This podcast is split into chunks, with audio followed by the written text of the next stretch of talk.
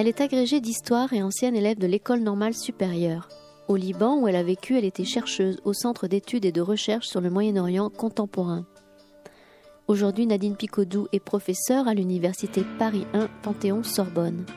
Mardi 13 novembre 2018, elle était à la librairie Ombre Blanche lors d'une rencontre autour de son nouvel ouvrage Figure du politique dans le Proche-Orient arabe contemporain, édité chez Gallimard.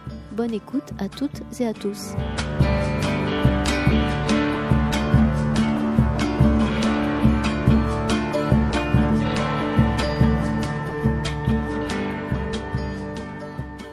Bonsoir.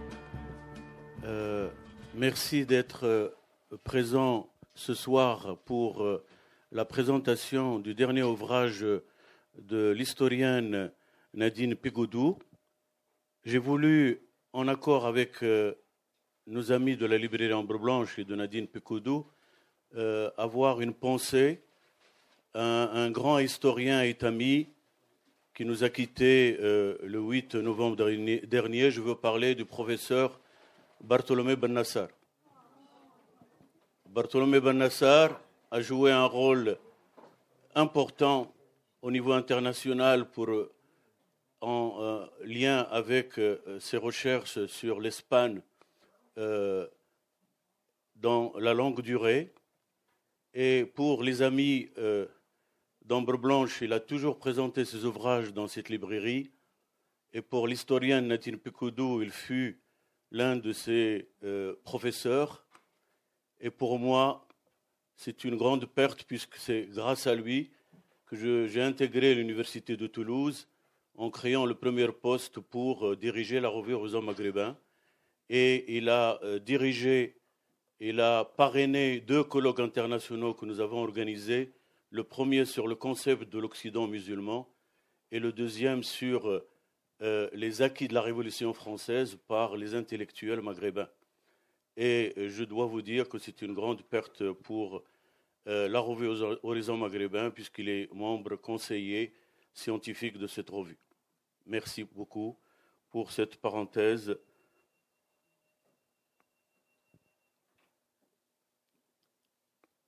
ce soir, nous allons échanger avec Nadine Picoudou et avec euh, le public sur son dernier livre, Visage du politique au Proche-Orient,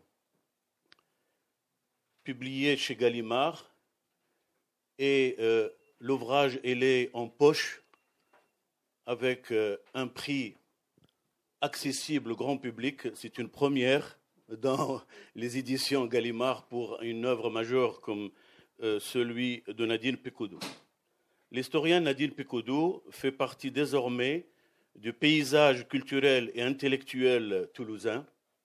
Son visage est devenu habituel pour euh, les amis de la librairie Ambre Blanche, euh, pour euh, les amis du GREP Midi-Pyrénées, pour les amis de la revue, la revue Maghrébin, comme des amis de l'association ici, là, bas et ailleurs, ou encore des amis de la cave de poésie.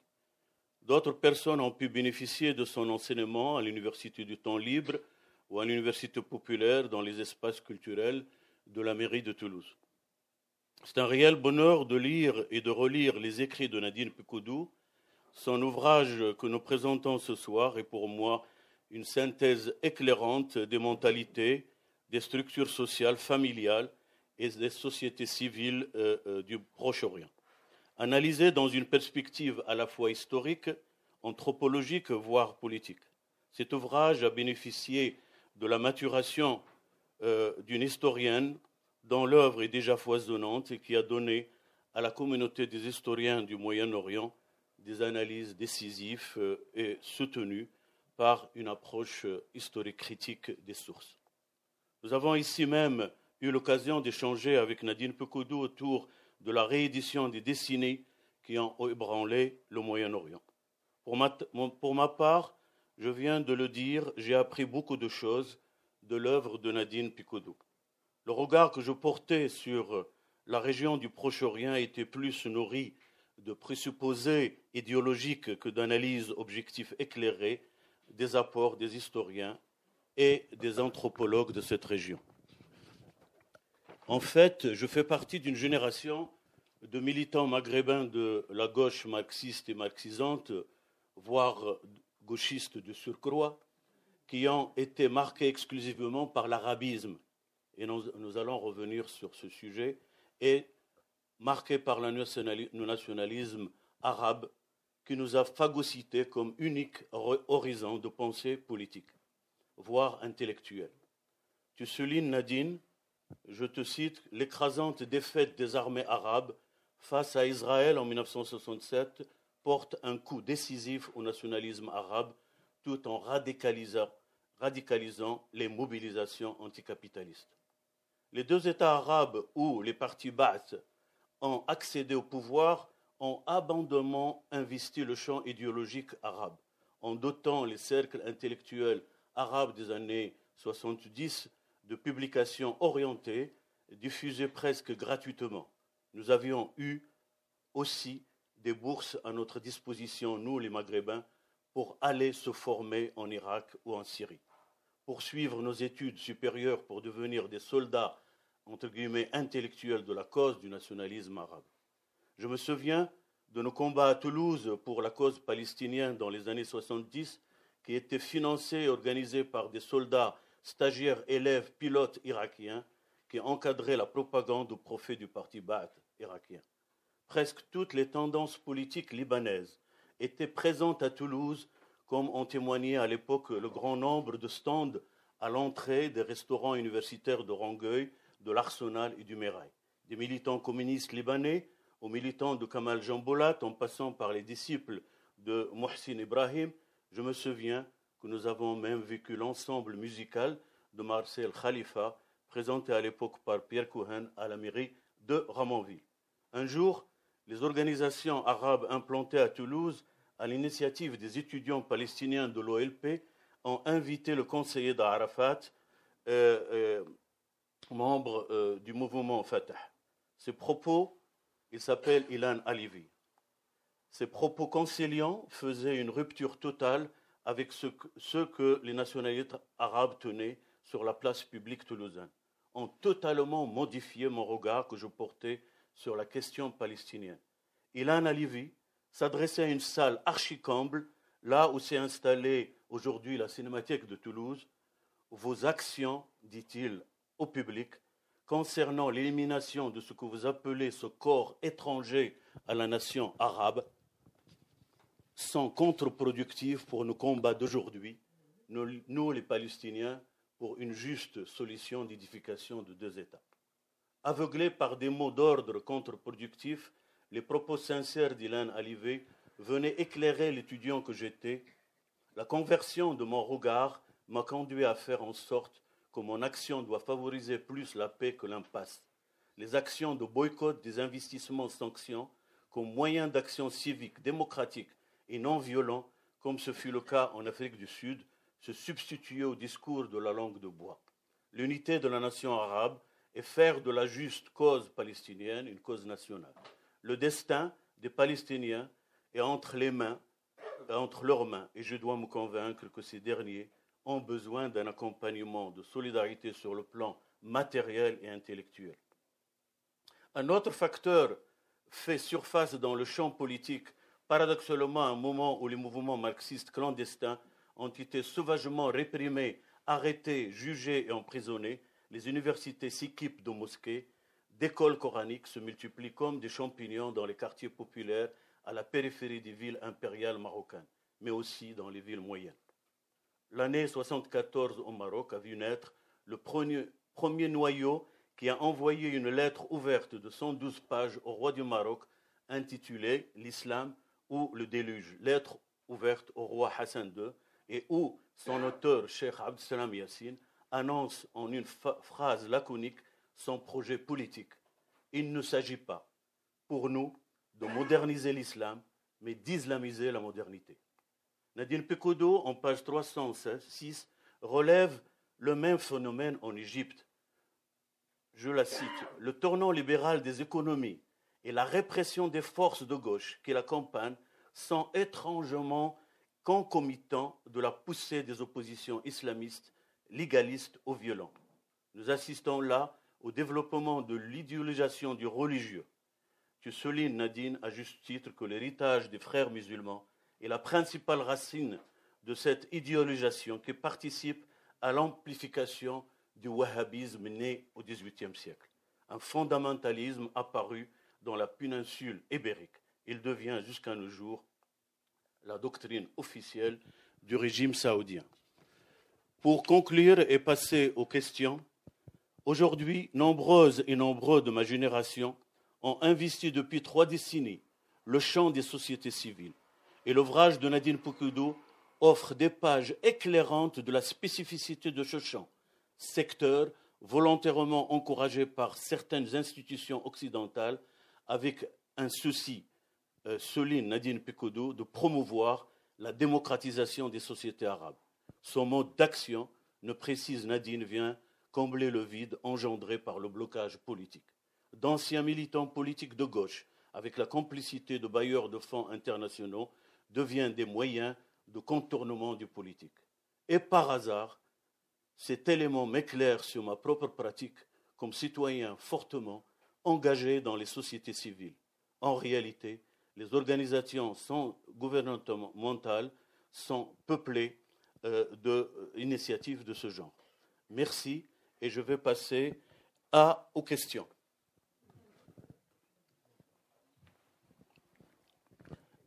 Bon, Nadine, tu viens ton livre est composé d'un prologue et d'un hypologue avec trois grandes parties portant les titres suivants Fondement, la question de l'État et mobilisation.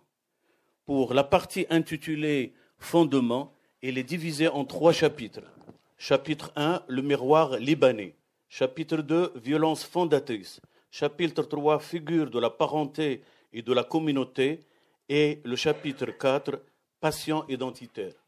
Ma question première, c'est le pourquoi de ce livre, sachant pertinemment qu'historiens et politologues ont largement traité du Proche-Orient, comme l'on montre bien ta bibliographie établie et les notes de page.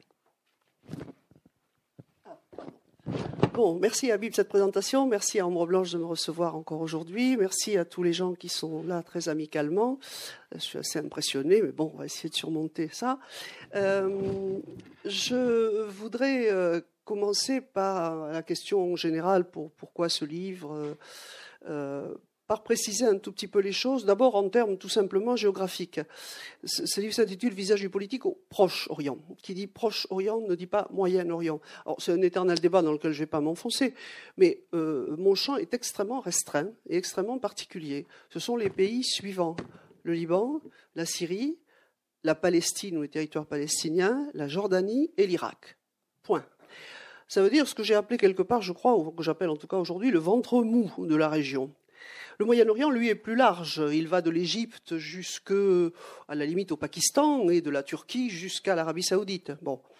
Or, euh, ces pays-là euh, ne, sont pas traités dans ce livre en eux-mêmes. Ça ne veut pas dire qu'il n'en est pas question dans la mesure où leurs influences peuvent déborder sur le Proche-Orient.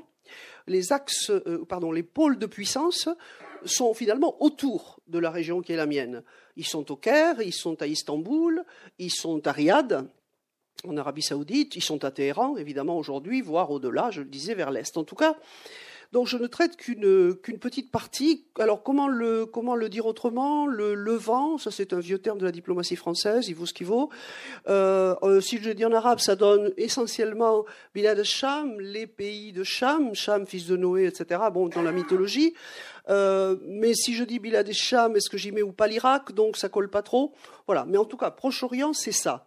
C'est extrêmement important parce que c'est une région euh, très particularisée. Et puis en plus, je vais vous faire une confidence, c'est la seule que je connaisse un peu. Euh, je veux dire sur le terrain euh, et pas simplement voilà par des études livresques ou par voilà. Donc c'est assez spécifique. Or, c'est une zone, vous le savez, de turbulence aujourd'hui. Je ne c'est pas la seule dans le monde, évidemment. C'est une zone particulière de turbulence extrêmement, extrêmement violente. Euh, parfois, on a des images de chaos, de barbarie, etc., qui en viennent, vous le savez. C'est aussi une région, j'observe, où les printemps arabes, ou appelés-tels de 2011, ont été extrêmement peu effectifs. Alors, je n'oublie pas le printemps syrien, mais qui a été rapidement, comme vous le savez, noyé dans le sang par le régime et qui a aussi dévié de différentes manières, on pourra y revenir dans le débat peut-être, euh, mais euh, hormis le cas syrien, et malheureusement ce printemps n'a pas duré très longtemps, il n'y a pas vraiment eu d'équivalent, en tout cas pas du tout d'équivalent de ce qui a pu se passer en Égypte et a fortiori en Tunisie. Alors j'y vois une raison particulière qui est, éclaire déjà la problématique centrale de mon livre. Cette raison, c'est que dans cette région du monde, ni la nation ni l'État ne sont consolidés comme ils peuvent l'être en Égypte et a fortiori en Tunisie. Hein. Et c'est bien ça qui va être au cœur de, ma réflexion. Bon, ça c'est un premier point. Alors j'ajoute ce que ce livre n'est pas comme ça on sera débarrassé. Euh, c'est pas un livre d'histoire. Je veux dire, c'est pas un récit politique de l'histoire politique du Proche-Orient. Un de plus, il y en a déjà trop, suffisamment. Tu l'as d'ailleurs, euh, à juste titre dit. Donc c'est pas un récit politique. Ça veut dire qu'il n'est pas linéaire, qu'il n'est pas chronologique, euh, mais ça ne veut pas dire qu'il convoque pas l'histoire. Ça ne veut pas dire qu'elle ne soit pas partout. Disons que c'est une longue mise en perspective historique sur le XXe siècle d'un certain nombre d'évolutions vers lesquelles je vais venir. Mais ça n'est pas un livre d'histoire à proprement parler. D'autre part, ça n'est pas non plus, euh, pas du tout, un ouvrage de géopolitique. Et pourtant, comment parler du Proche-Orient sans évoquer les données de la géopolitique? Donc je suis bien obligé, si j'ose dire, d'en parler, euh, ne serait-ce que parce que c'est une région extrêmement vulnérable aux interférences à la fois des grands voisins que j'ai évoqués, qui sont autour de ce ventre mou du Proche-Orient, mais aussi évidemment des grandes puissances internationales, que ce soit hier les États-Unis et l'URSS, aujourd'hui euh, les États-Unis, la Russie, voire la Chine. Bon. Donc c'est une région qui est en permanence marquée par l'intervention étrangère. J'allais dire c'est une région beaucoup trop sensible pour être laissée à ses habitants. C'est à peu près ça. Hein. Euh, donc une région qui va être marquée d'emblée par euh, l'interférence de la France et de la Grande-Bretagne au lendemain de la Première Guerre mondiale, quand ces pays voient le jour sur les ruines de l'Empire ottoman et où les puissances coloniales européennes euh, fabriquent des États, euh, tracent des frontières, manipulent des groupes, etc., ou des aspirations locales, jusqu'au temps de la guerre froide, dans les années 50, dont le Proche-Orient et le Moyen-Orient aussi, plus largement d'ailleurs, sont un terrain privilégié, une région qui, à cause de la présence de l'État d'Israël, que je ne traite pas parce que ça ne fait pas partie de mes compétences et je travaille sur le politique dans le Proche-Orient arabe, bon, parenthèse fermée. Donc la présence d'Israël, la présence aussi, vous le savez, de ressources pétrolières déterminantes pour l'approvisionnement du monde, font de cette région donc une région en permanence livrée aux influences étrangères et donc on va le voir où les, enfin on va le voir et donc où euh, la, construction des États et des nations se fait en permanence sous contrainte extérieure dans la dépendance et l'intervention euh, dans les phénomènes euh, internes. Donc, pas de géopolitique stricto sensu, mais en fait, elle est partout. Et donc, je suis de temps en temps obligé de rappeler les données géopolitiques, même si ça n'est pas mon objet. Alors, vous allez me dire quel est l'objet? Voilà, alors on y vient. L'objet, c'est le politique. Alors ça fait, ça fait un peu pédant de dire le politique. C'est pas du pédantisme pur, ça a quand même un sens. Ça veut dire que c'est pas la politique. Quand je dis que ce n'est pas la politique, ça veut dire que je ne fais pas un récit des politiques mises en œuvre par les États. Ce serait fastidieux, énorme, long, et, j'en serais pas, et j'en serais pas capable en termes de sources de surcroît. Donc c'est pas le récit des, euh, des évolutions politiques. C'est pas non plus une analyse du contenu des politiques publiques des États qui font partie de cette région. Alors qu'est-ce que c'est? C'est une tentative pour approcher, vous voyez, je suis prudente dans les termes, parce que c'est évidemment une toute petite contribution, pour approcher quoi? Pour approcher les formes du politique, ce qui dans le titre s'appelle visage, figure du politique, et les ressorts à la fois de l'action politique des États, par exemple, et des mobilisations des sociétés. Donc, les formes du politique, les ressorts du politique. Donc c'est extrêmement euh, euh, ambitieux, c'est une gageure. Alors ce livre est une gageure à plusieurs, euh, à plusieurs niveaux. Je tourne autour, mais je vais y venir. Hein. D'abord, il a fallu effectivement combiner deux types d'analyse. Une analyse des structures avec une analyse tout de même des évolutions historiques. Hein. Donc en permanence alterne dans le livre des plages de récits qui rappellent des faits historiques ou géopolitiques indispensables à la compréhension, euh, et en même temps des plages d'analyse plus structurelles, si vous voulez. Donc il y a cette première difficulté. Deuxième difficulté, donc, mais elle se recoupe, c'est conjuguer en effet les facteurs internes et les facteurs externes, ces interférences que j'évoquais il y a un instant. Alors à cet égard, je redis fortement que c'est un livre qui a voulu se fonder plus sur les facteurs internes aux sociétés arabes de la région, parce que je les estime moins connues et moins couvertes pour le grand public que la géopolitique, pour lequel il y a des centaines, voire des milliers de titres disponibles sur cette région. Troisième gageur, c'était, et c'est pour moi la plus intéressante, de combiner les échelles d'analyse, de varier plutôt les échelles d'analyse.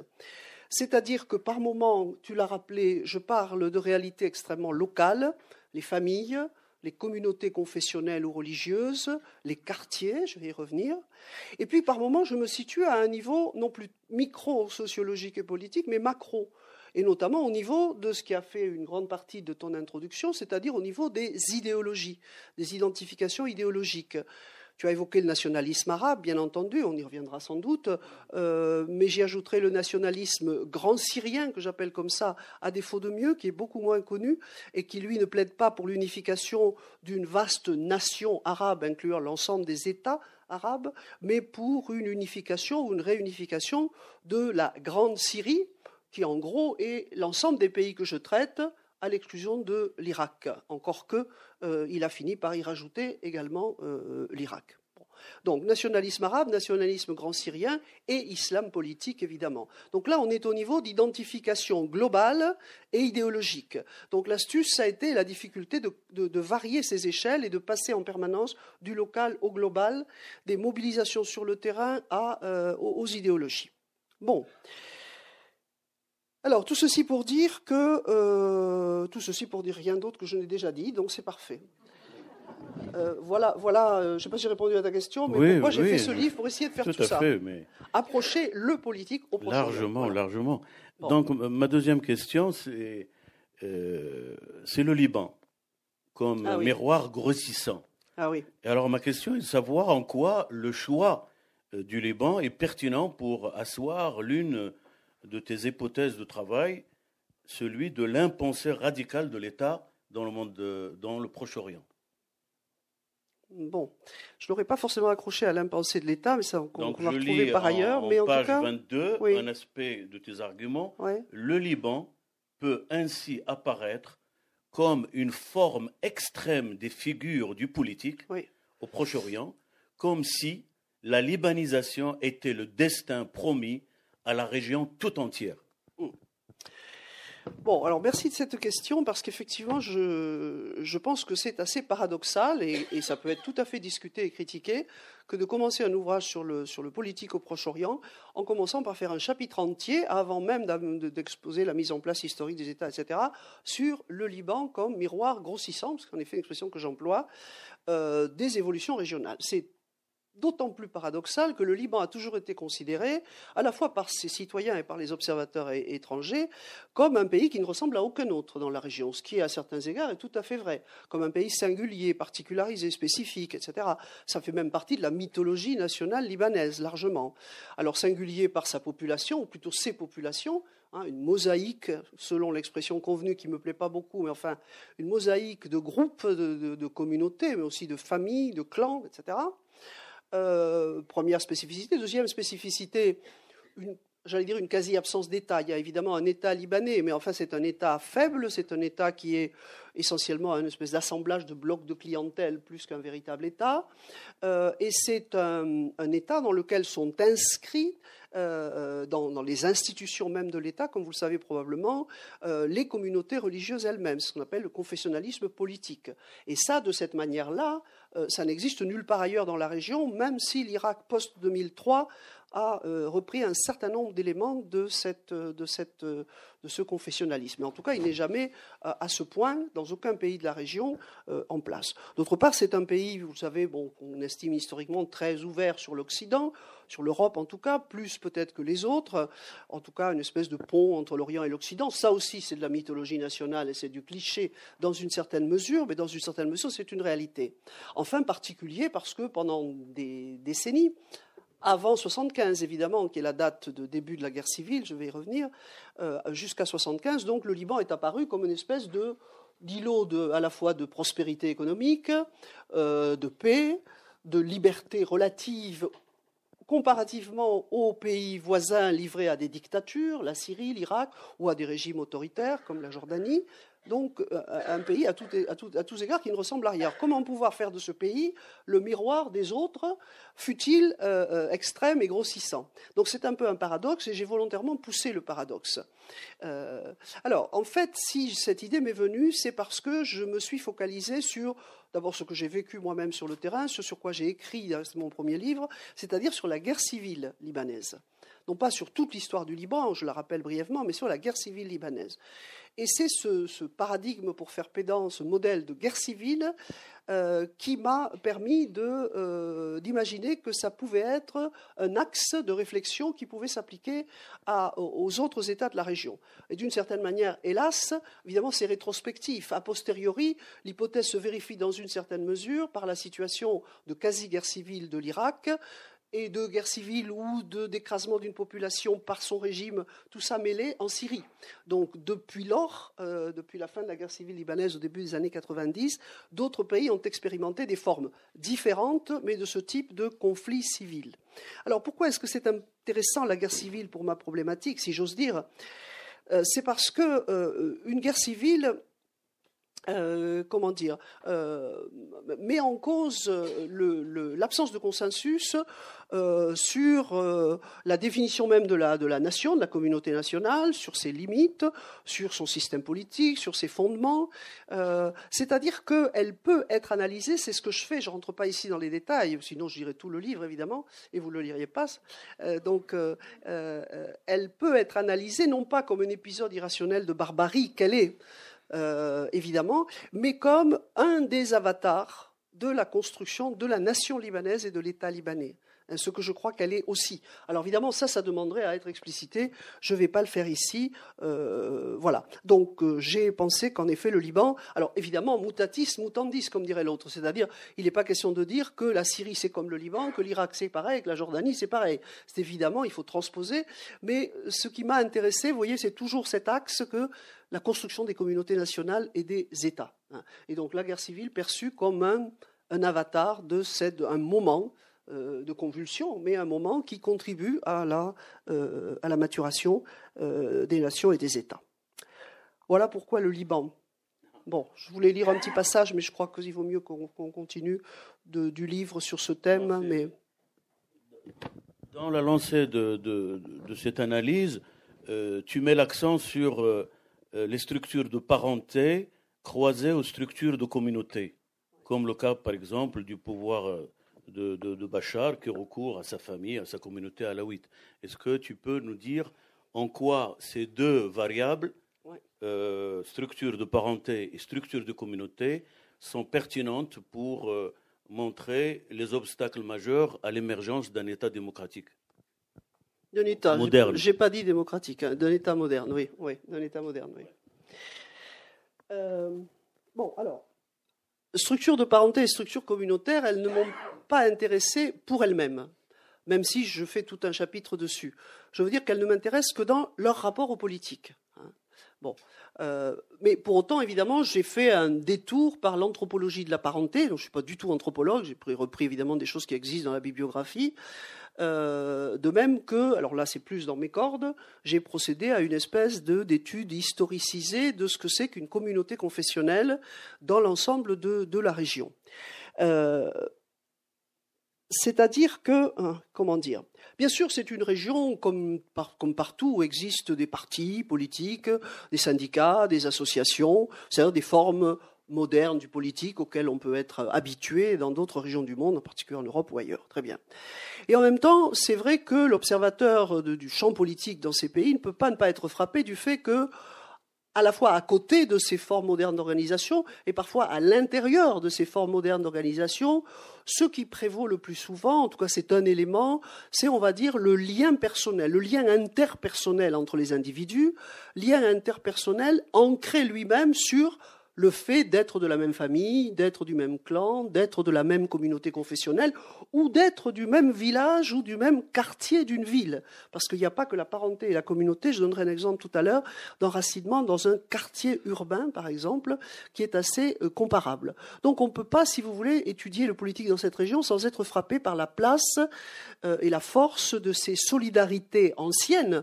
Alors évidemment, des solidarités qui sont recomposées aujourd'hui, qui ne sont pas transposables comme elles étaient il y a trois ou quatre siècles, évidemment. Euh, voilà. Alors, sur la question des systèmes de parenté, je fais tout un développement que je ne vais pas résumer, euh, juste pour dire que le système de parenté arabe est un système de parenté extrêmement singulier, vous le savez peut-être. Singulier parce qu'il croise deux choses. La première n'est pas si singulière, c'est la filiation patrilinéaire. On est défini par la descendance paternelle. Euh, on est fils de son père, si vous voulez, de son grand-père paternel, etc. Mais surtout, il est spécifié par le type d'alliance, le type de mariage.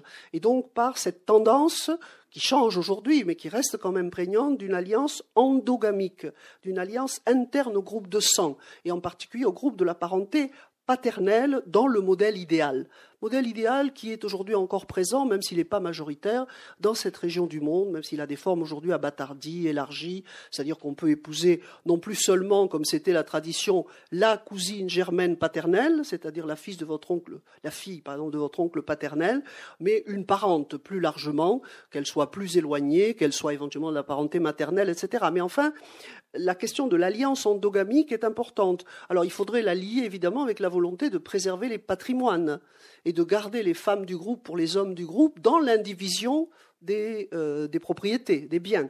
Donc voilà, je développe tout ça pour montrer, pour montrer quoi? Que c'est un système de parenté qui, en dépit de ses recompositions récentes, reste un système fortement prégnant et très intégrateur des individus. C'est-à-dire que les choix individuels, les choix de vie des gens comme les choix politiques, peinent assez souvent à se, euh, à s'extraire de, à se désengluer, j'avais envie de dire, c'est un peu fort peut-être, un peu péjoratif, mais euh, de ces appartenances et de ce qu'elles imposent en termes de choix hérités, en quelque sorte. Alors, pour ce qui concerne la, oui, alors je disais recomposer. Pourquoi la parenté? Parce qu'évidemment, je ne sais pas, moi, par exemple, euh, la domination patriarcale du père de famille sur l'ensemble de sa famille est remise en cause par beaucoup de facteurs, par l'allongement de la durée de vie qui fait cohabiter longtemps les fils avec le père, par la baisse du taux de fécondité des femmes qui change les modalités du contrôle des hommes sur les femmes, par le fait que souvent c'est le tandem mère-fils aîné qui remplace l'autorité du père, etc., etc. Il y aurait énormément de choses à dire par le fait que l'honneur, qui était l'honneur du clan, du groupe, est aujourd'hui beaucoup l'honneur de l'individu, une espèce de forme abattardie de l'honneur comme, valeur sociale telle qu'il prévalait avant. Oh, juste une anecdote pour détendre l'atmosphère, si elle a besoin d'être détendue d'ailleurs, je ne sais pas. Euh, l'honneur abattardi et individualisé, pour moi, c'est la circulation automobile dans une ville du Proche-Orient pour cela, le, pompon, si j'ose dire, c'est pas c'est pas ma zone, c'est plutôt le Caire à Istanbul, où traverser une rue relève effectivement de la survie. Euh, mais c'est pas ça qui, est intéressant, c'est à quel point effectivement euh, euh, le code de la route, qui est vaguement suivi, vaguement seulement, est remplacé par des jeux de regard et d'honneur interindividuel qui fait qu'il faut qu'il y en ait un qui prenne le pas sur l'autre et qui persuade l'autre de s'arrêter parce que lui il passe de toute façon. Voilà, je dis ça très mal, mais mais c'est très intéressant. Pas, ça vient pas de moi, ça c'est les anthropologues qui l'ont travaillé. Hein. Le spectacle de la rue au Proche-Orient et des conduites dans la rue euh, est tout à fait éclairant sur des choses, des réalités beaucoup plus beaucoup plus profondes. Bon, donc tout ça c'est euh, la parenté, c'est rapide, hein, mais euh, pour ce qui concerne euh, euh, les, communautés, c'est évidemment peut-être encore plus prégnant, quoique j'ose pas trop dire ça, il ne faut pas que l'exemple libanais quand même surdétermine trop les autres, mais enfin, euh, ce que j'ai voulu essayer de montrer, c'est que, alors quand je dis les communautés, je parle des communautés confessionnelles, hein, religieuses si vous voulez. Vous savez qu'elles sont multiples, qu'elles sont à la fois chrétiennes, musulmanes et juives avant la création de l'État d'Israël. Ne pas l'oublier. La création de l'État d'Israël a vidé les pays arabes, hélas, de leur communauté juive. Hein. Bon, ça, je n'entre pas dans le détail, c'est pas mon objet. Bon, ce que je veux dire, c'est que donc il y a là une concentration particulière dans cette région du monde d'un très grand nombre de communautés chrétiennes ou musulmanes, voilà, qui sont anciennes, mais le fait qu'elles sont anciennes et qu'elles restent très prégnantes, y compris, on va le voir dans le, dans le champ politique, ne doit pas faire penser qu'elles sont immuables et qu'elles sont comme elles sont à jamais.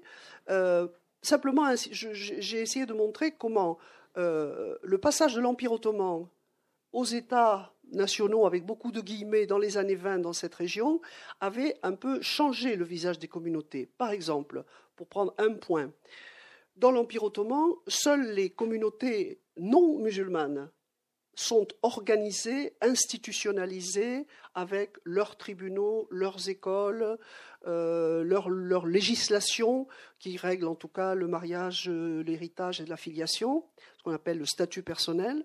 Seules ces communautés non musulmanes sont organisées en ce qu'on appelle les millets dans l'Empire ottoman, c'est-à-dire des entités qui sont reconnues par l'État comme telles, par l'État ottoman impérial, qui sont institutionnalisées comme telles et qui font partie des relais entre le pouvoir central d'Istanbul, pouvoir impérial lointain, et les groupes en question. Mais dans l'Empire ottoman, pour des raisons évidentes, puisque c'est un empire musulman sunnite, les sunnites, par exemple, les musulmans sunnites, eux, ne sont pas communautarisés. Hein. Ils sont la majorité de la population et leur religion fait partie du critère d'accès à l'État En revanche, quand vous euh, passez de l'Empire ottoman au Liban, à la Syrie, à la Jordanie, etc., dans le cadre de la construction progressive de ces nations et de ces États, eh vous allez avoir un phénomène de communautarisation inédit des musulmans.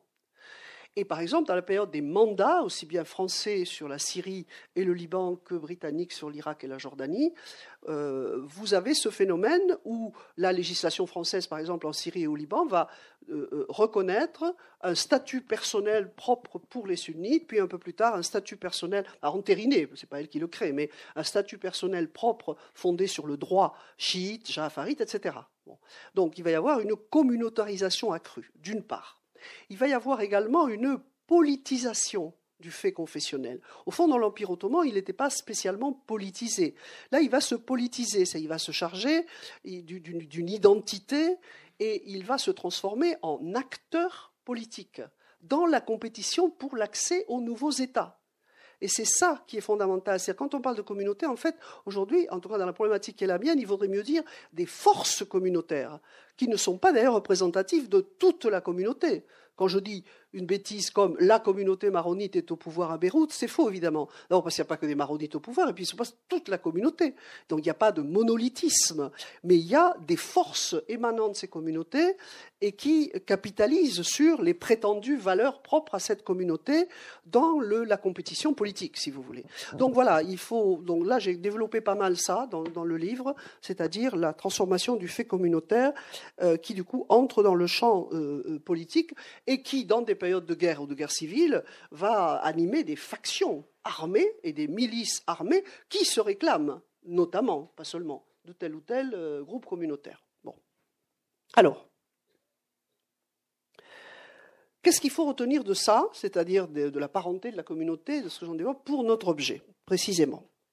Ben, il faut retenir, je crois, deux choses. D'abord que, pour bien comprendre le politique dans cette région, il faut comprendre que l'unité de base, c'est mal dit, mais je ne pas mieux. L'unité de base de la vie politique, ce n'est pas l'individu citoyen.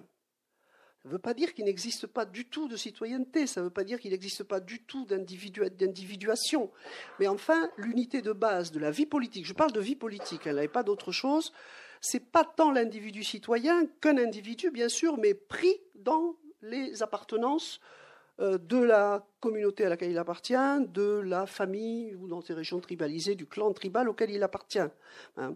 Et, donc, euh, si vous voulez, ces appartenances pèsent sur ses choix pèsent sur ses adhésions à un parti, sur son vote.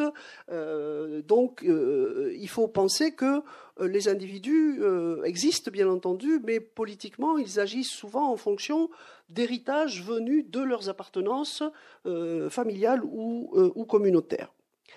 D'autre part, autre chose qu'on connaît moins encore, c'est l'idée que euh, de, ça découle, je vais un peu vite parce que je n'ai pas le temps de, développer tous les chaînons de l'argumentation, mais euh, qu'il n'existe pas vraiment, pas encore peut-être, euh, de séparation radicale comme elle a pu s'observer dans l'histoire de l'État en Europe, de sa construction au cours des siècles, de séparation radicale entre une sphère publique et une sphère privée contrairement à ce qu'on pourrait penser, on voit la maison arabe fermée, la clôture sur les femmes, machin, Attention, attention, c'est le contraire, c'est-à-dire que ce sont des sociétés dans lesquelles il y a une fluidité que je démontre dans le livre hein, entre espace public et espace privé. D'ailleurs, espace public espace privé, ce pas forcément des bons mots, ce serait plutôt espace domestique et espace commun. Mais enfin, alors, pour en prendre des exemples concrets de ça, de cette fluidité entre privé et public, dans le champ politique qui m'intéresse, juste deux, petites choses que je développe pas forcément, mais qui reviennent à plusieurs reprises dans le livre. Par exemple, il y a une forme de sociabilité politique extrêmement intéressante qui est le phénomène du salon de réception des hommes politiques. Alors des candidats à la députation, par exemple, des notables euh, de tout poil, j'ai envie de dire, dans telle ou telle région, dans l'ensemble de la région. Euh, ce sont des hommes politiques qui donc peuvent, évidemment, ils peuvent organiser des meetings et des réunions publiques, mais qui très souvent, dans les campagnes électorales, par exemple, reçoivent, mais même au-delà, reçoivent euh, les futurs, euh, électeurs reçoivent d'une manière générale l'ensemble de leur clientèle attitrée, hein, qui vient euh, à la fois payer allégeance au notable, lui demander des faveurs. ça peut être un permis de construire, ça peut être un emploi pour le fils, ça peut être une adduction d'eau pour le village, un service quelconque, et donc qui va procéder à une espèce d'échange clientéliste interpersonnel entre ce patrons politiques, comme on les appelle dans la région, et la clientèle. Et ils se, ils se, ils se rencontrent dans ce salon, qui est un salon de l'espace privé, qui est un salon de la maison du, euh, du, du, de l'homme politique en question. Alors je cite l'exemple fameux, évidemment, et qui a été très étudié, de la maison des Jumblatt au Liban, dans le Chouf, dans la région de Ruse.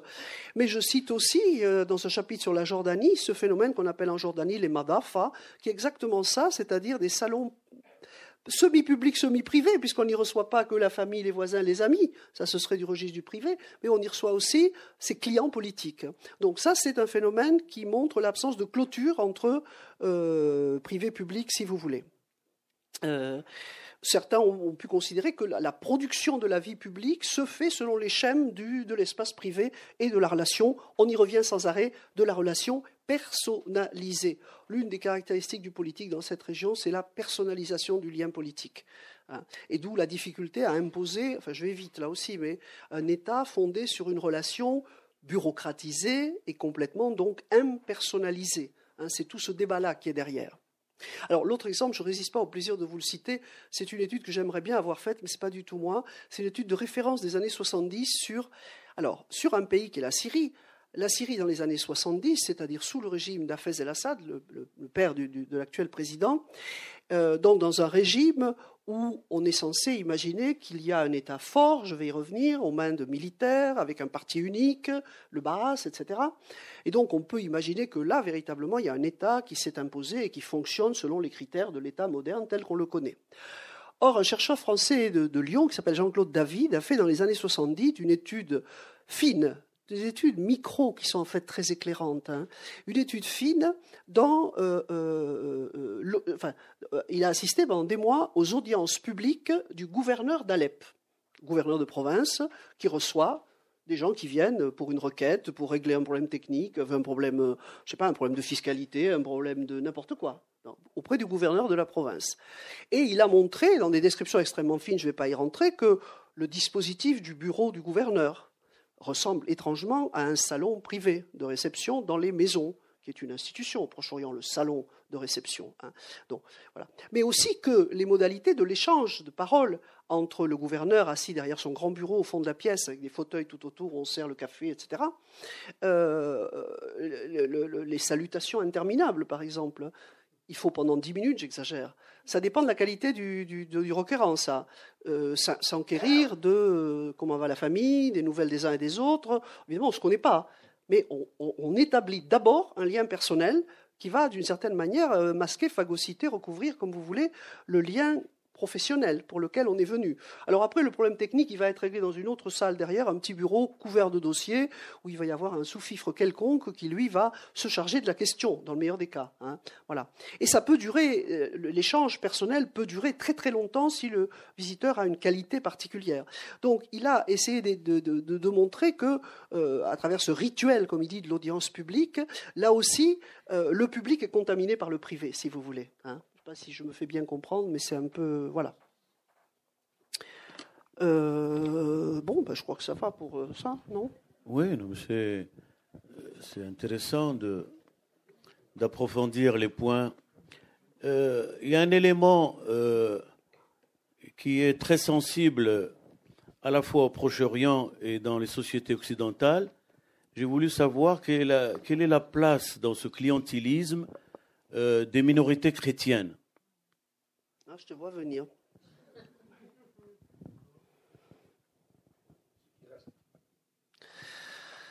Euh, je ne peux pas répondre de manière comme ça euh, globale telle que tu poses la question. Elles n'ont pas une place particulière dans le clientélisme. Je pense que tu fais allusion au fait que quand elles sont ultra minoritaires, je dis bien quand elles sont ultra minoritaires, comme c'est le cas, pas au Liban bien sûr, mais comme ça peut être le cas en Syrie, en Irak, où elles sont d'ailleurs hélas de plus en plus minoritaires parce qu'elles partent, ou même en Jordanie, qui sont des pays avec des États, on va y revenir à l'État parce que c'est quand même le cœur, euh, d'une manière ou d'une autre, fort, même si ça ne veut pas dire grand-chose. Je veux dire dictatoriaux ici, évidemment. Euh, les chrétiens minoritaires, euh, dispersés géographiquement parfois, ont tendance à jouer la carte de l'intégration nationale à part entière, d'une part, mais aussi de se placer sous la protection des régimes dictatoriaux. Il faut faire très attention parce que quand on vous relaie complaisamment en Occident euh, le sort malheureux des chrétientés d'Orient, d'abord les chrétientés d'Orient, les chrétiens d'Orient, ça n'existe pas. Il y a une différence énorme entre un chrétien libanais qui peut accéder aisément au pouvoir, un chrétien palestinien qui est engagé dans le même combat national que son euh, voisin musulman, sans aucune distinction, euh, ou le chrétien que je disais ultra minoritaire, minorité dispersée dans les autres pays, qui effectivement euh, se place sous l'égide du pouvoir en place pour des raisons de, je de sécurité personnelle, souvent par aujourd'hui par hantise de l'islam politique, incontestablement. Parce que quand on vous parle de persécution, ce ne sont pas, si persécution il y a, ce ne sont pas des persécutions par les régimes politiques en place, ce sont éventuellement des persécutions sous forme d'attentats. Donc, mon persécution n'est pas le bon, du reste, par des groupes islamistes extrémistes, pour dire les choses très très rapidement. Hein. Voilà. Alors on peut mettre en cause le défaut de protection, euh, mais c'est certainement pas les, régimes de la région. Je pense que c'est à ça que tu fais allusion, mais euh, voilà, c'est pas le comment dire, enfin. J'aurais pas voulu en parler comme ça, mais ça fait rien. J'en ai parlé comme ça. S'il y a des questions, on y reviendra. Hein.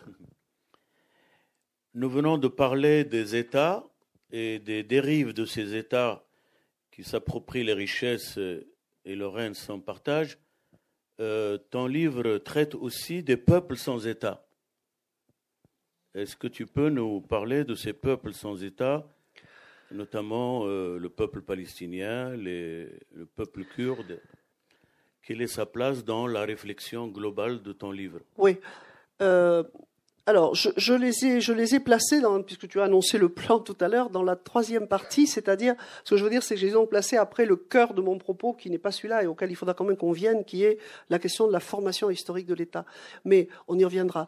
Mais je les ai placés dans la partie mobilisation, c'est-à-dire ceux qui alimentent euh, ben, les mobilisations politiques. Euh, dans ces mobilisations, j'ai donc commencé par les peuples sans État, parce qu'effectivement, la caractéristique de ce Proche-Orient, c'est aussi que c'est une des régions la seule dans le monde arabe peut-être comme ça, dans le reste du monde arabe, où la question nationale n'est pas close, n'est pas. Il y a encore des nations qui ne sont pas constituées euh, avec leur propre État pour les représenter, dans ce que j'appelle les peuples sans État. Il y en a au moins deux qui importent dans cette région du monde. Ce sont les Kurdes, comme vous savez, et ce sont les Palestiniens. Alors donc je consacre des pages assez, assez copieuses dans la dernière partie euh, aux Kurdes et plus encore, parce que je connais mieux et aussi parce que c'est plus central dans la vie politique des régimes concernés et des sociétés concernées, aux Palestiniens. Bon, je peux, dire un mot, mais je pense que ça c'est assez connu. Les, Kurdes sont un, euh, peuple qui s'est trouvé après les règlements de la Première Guerre mondiale dépourvu de son propre État, et alors qu'il avait été question au moins d'une autonomie d'un petit Kurdistan dont on n'avait pas très bien clairement euh, précisé les frontières, mais dans les premiers accords de règlement, l'accord de, Sèvres, mais l'accord de Lausanne qui consacre la naissance de la Turquie moderne de Mustafa Kemal va évacuer toute idée d'État kurde, et donc ils vont se trouver dispersés de fait euh, géographiquement au carrefour des États de la région véritablement. Alors nombreux en Turquie que je ne traite pas, euh, sauf par la, par la bande, donc justement à propos des Kurdes, mais également présent en, Irak, vous savez, puisque tout le nord de l'Irak est largement à dominante kurde, et aujourd'hui d'ailleurs est un quasi-État indépendant kurde au vu de toutes les péripéties politiques qu'a traversé l'Irak depuis plusieurs décennies. Euh, ils sont également présents en, euh, Syrie, dans le nord-est de la région. On en entend dans la région de l'Euphrate, dans la Jésirée, on en entend effectivement beaucoup parler depuis que cette région est aussi celle où s'était installée une fraction de l'État islamique, de Daesh, donc, euh, et où ils ont contribué à jouer un rôle en Irak comme en Syrie dans euh, les combats contre, contre Daesh un rôle, euh, voilà, pas toujours très, pas toujours très clair. Je veux dire, ils ont aussi profité de l'avancée de Daesh, par exemple, pour reprendre, à la faveur de ces combats, des territoires en Irak, par exemple, euh, la région de Kirkouk, par exemple, qu'ils convoitent parce que c'est une région qui, pour être mixte arabo-kurde, est une région de fortes ressources pétrolières. Donc il y aurait beaucoup à dire sur euh, la politique kurde concrètement dans telle ou telle région, mais enfin, c'est un peuple effectivement qui a cette caractéristique difficile à vivre pour le moins, d'être écartelé entre plusieurs souverainetés étatiques et d'être du coup obligé de passer en permanence, je veux dire leurs dirigeants politiques respectifs, des alliances avec tel ou tel régime, en général pas le leur, celui du voisin. Hein. les régimes manipulant soumettant leurs propres Kurdes et, soutenant les Kurdes des autres, si vous voyez ce que je veux dire. Par exemple, Assad en Syrie a, laissé ouvrir au Liban, en l'occurrence pendant que la Syrie a occupé le Liban, des camps du PKK, du parti kurde, dans la Beka libanaise. Mais ah, par contre, ses propres Kurdes, il leur déniait même la nationalité, puisqu'il y avait toute une série, 300 000 on estime, de Kurdes sans papier en Syrie. Hein. Bon, voilà. Depuis, il leur a beaucoup donné la nationalité syrienne euh, pour se les attacher dans le dernier conflit en cours. Voilà. Donc, ça veut dire qu'effectivement, les Kurdes sont dans une situation d'écartèlement euh, géographique et, et, de soumission à des régimes euh, qui, ne sont, pas les leurs. Et que c'est évidemment un facteur d'instabilité régionale et de violence qu'on peut comprendre. Bon, les Palestiniens, je dirais, c'est encore plus central pour, c'est pas plus central en soi, c'est plus central pour les pays que je traite, puisque tu l'as rappelé, même jusqu'au Maroc, j'allais dire au lointain Maroc, par rapport à la région que je traite, euh, la question de Palestine, le soutien à la cause palestinienne a toujours beaucoup mobilisé les populations et a été instrumentalisé en revanche par les régimes arabes du Proche-Orient, en particulier le régime syrien, mais pas seulement, euh, au cours des années 70, 80, etc. Voilà, donc je alors, tu voulais... Euh, j'ai tout un, pardon, j'ai tout un chapitre très long hein, qui raconte un petit peu transversalement euh, les évolutions et du nationalisme kurde et du nationalisme euh, palestinien. Voilà, mais c'est de l'ordre du récit, donc c'est un peu difficile d'en rendre compte à l'oral ici. Alors, pour revenir à ta question sur les conditions de la constitution d'un État moderne, moi je me suis référé pour m'éclairer, pour suivre tes propos à une définition euh, euh, de Max Weber moderne, l'État, c'est l'intérêt commun général, transcende les intérêts différenciés particuliers qui s'opposent dans la société civile, mais la manière de les transcender passe par la règle de droit édictée par l'État de droit. Or, ce que je constate dans euh, les États respectifs que tu étudies, c'est euh, les acteurs de cet État despotique qui mettent en place les règles et c'est eux qui exécutent les règles. Donc, euh, des règles tyranniques pour tyranniser leur peuple. Donc, c'est un problème euh, qui s'oppose. Donc, ma question est la suivante. Comment ça se fait que deux modèles ou deux grandes puissances européennes comme la Grande-Bretagne et la France qui ont occupé, qui ont façonné le Proche-Orient, n'ont pas servi de modèle pour ces États? Ben, j'ai envie de te répondre que sous les mandats, puisque ça que tu évoques, la Grande-Bretagne et la France n'ont surtout pas contribué délibérément à laisser se construire une nation syrienne, irakienne, etc., et, un État national. Qu'elles ont au contraire contribué à fragmenter les groupes, à s'appuyer sur certains groupes contre les autres. la France en Syrie, par exemple, a manipulé les minorités euh, comme les Alaouites, dont, on va reparler, mais aussi euh, les Druzes, les Ismaéliens, etc. Contre quoi? Contre le nationalisme arabe qu'elle assimilait, non sans raison, à la communauté sunnite majoritaire dans le pays et donc manipuler des minorités rurales, dispersées, euh, historiquement persécutées, marginalisées, euh, qu'elle a fait par exemple entrer massivement dans euh, les forces militaires auxiliaires de l'armée française sous le mandat, ce qu'on appelait les, forces françaises du, du Levant, ce qui explique qu'il y a une surreprésentation des minorités dans l'armée jusqu'à maintenant et que l'armée s'est emparée du pouvoir à différentes reprises par coup d'État, depuis 1949 jusqu'à 1970, coup d'État d'Afez el-Assad, un nombre incalculable de coups d'État, etc. Donc, ce que je veux dire, c'est que euh, Français et Britanniques se sont moins euh, euh, attachés à construire une nation et un État national qu'au contraire à fragmenter, à diviser pour mieux régner, comme beaucoup de dominations coloniales ou néocoloniales, comme on voudra. Mais euh, tu as donné une définition de l'État que je cautionne tout à fait par Max Weber. Je me suis plus inspiré, mais ça va dans le même sens, euh, de Pierre Bourdieu et d'un cours euh, que j'ai apprécié à, cette occasion, que je n'avais pas lu jusque-là, qui s'appelle Sur l'État, qui est un cours au Collège de France de 89, je crois, à 92, où effectivement il définit l'État, entre autres formulations, comme la construction de la chose publique. Et la construction de la chose publique, la de l'espace public et tout ce qui va autour la chose publique, dans une forme de relative, il faut être prudent dans les termes, mais d'extériorité et en même temps de transcendance. Ça rejoint ce que tu disais sur le général contre le particulier, l'intérêt général contre les intérêts particuliers, etc. Euh, donc extériorité et transcendance par rapport à la société elle-même.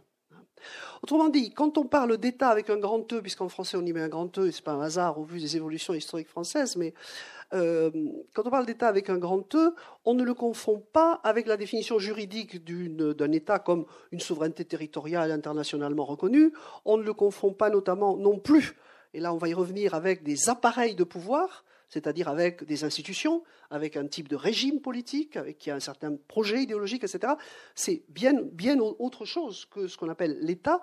Ce qu'on appelle l'État, c'est effectivement cette construction progressive de euh, quelque chose qu'on peut appeler la chose publique, euh, tout autour de l'intérêt général et qui transcende, et qui transcende les dynamiques de la société aussi, et en même temps aussi, et c'est important dans cette région du monde, les injonctions du religieux. Du religieux qui a toujours vocation, pas seulement l'islam, en tout cas du religieux monothéiste, hein, qui a toujours vocation, j'insiste, pas seulement l'islam, à exercer son emprise sur le champ social, hein, et qui n'a reculé partout dans le monde que parce que les États ont réussi à l'écarter, écarter cette emprise d'une manière ou d'une autre. Ça s'appelle les processus de sécularisation, voire de laïcité, mais qui est un phénomène relativement précis et, qui n'existe pas beaucoup en dehors de la France, à mon sens. Bon, voilà. Euh, ce que je veux dire donc, c'est qu'effectivement, j'ai pris État dans ce sens-là. Hein, c'est à partir de là que j'ai réfléchi, et ça rejoint d'ailleurs tout à fait la, définition de, de, Max Weber. Mais alors, à partir de là, on fait comment? Parce que pour traiter ces États, dont je traite successivement dans la partie centrale, d'abord la formation historique de ces États, et puis euh, leur, pérennisation et la pérennisation des régimes dans les trois pays que sont la Syrie, l'Irak, la Jordanie. Euh, j'ai commencé effectivement par une approche euh, des régimes, par une approche des appareils d'État, l'armée, le parti unique, euh, le type d'idéologie nationaliste arabe qui a servi à mobiliser la société, etc. Donc, dans un premier temps, j'ai analysé, je ne vais pas entrer dans le détail, mais comment ces États se sont formés, pour l'essentiel après la Deuxième Guerre mondiale, quand ils sont accédés à l'indépendance, dans des contextes, et la géopolitique revient, de fortes pressions anti-impérialistes, dans la réaction à l'État d'Israël, dans les polarisations de la guerre froide, guerre froide entre Américains et Soviétiques, mais qui est aussi relayée par une guerre régionale, enfin froide, inter-arabe, entre l'Égypte et l'Arabie saoudite. Aujourd'hui, on a glissé vers une autre polarisation qui est Iran-Arabie saoudite. On est toujours dans des, dans des polarisations régionales qui influent sur les, sur les champs politiques. Donc, j'ai analysé ces régimes dans, leur formation, dans le contexte de leur émergence, dans leurs appareils de pouvoir. Et là, je me suis attardé sur euh, pourquoi est-ce que les armées se sont emparées du pouvoir, par exemple. Parce que c'est un type d'armée particulière. Ce sont des armées jeunes tout est jeune dans la région. Les États sont jeunes, les armées sont jeunes, parce que ces États datent au mieux des années 20 et que les armées constituées datent des indépendances, c'est-à-dire d'après la Deuxième Guerre mondiale, en gros, même s'il y a des nuances pour, un certain nombre de pays, comme l'Irak qui était indépendant avant, mais enfin, globalement. Bon, des armées jeunes, des armées de recrutement populaire, ça c'est extrême, au départ au moins, hein, c'est extrêmement important, parce qu'elles ne sont pas, les fils de famille ne rentraient pas dans l'armée sous l'Empire ottoman. Hein. Les fils de famille, ils entraient euh, dans, dans, les fils de famille arabes, je veux dire je ne parle pas des Turcs ou des Albanais ou des qui au contraire effectivement faisaient des carrières militaires dans, l'Empire ottoman. Mais euh, les, fils de famille arabes n'entraient pas dans, l'armée. Euh, soit ils avaient des carrières religieuses et juridiques, soit ils avaient des carrières commerciales, mais ils n'entraient pas dans l'armée. Ce qui fait que euh, euh quand ces armées nationales se sont constituées au lendemain des indépendances, elles sont recrutées dans des milieux populaires et elles ont été un instrument de mobilité sociale dans des milieux populaires et des milieux généralement minoritaires, je l'ai dit, pour des raisons que j'ai évoquées, j'y reviens pas, mais aussi des régions rurales, des régions périphériques, pour lesquelles, et on peut dire exactement la même chose de, de, l'Irak.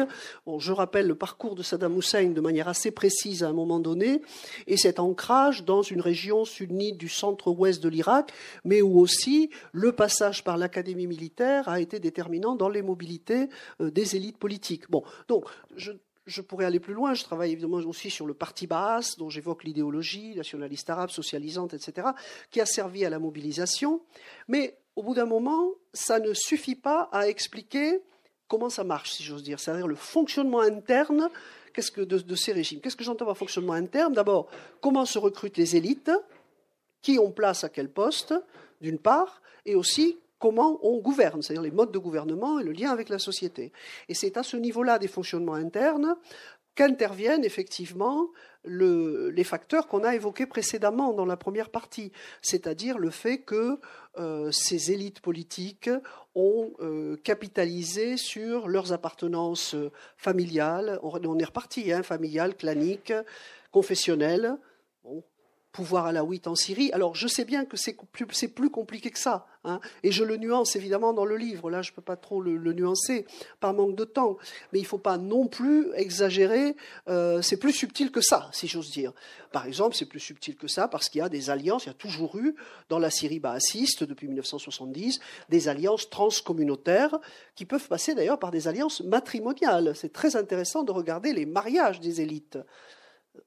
Euh, encore, encore le dernier en date, euh, Bachar el-Assad a épousé une sunnite.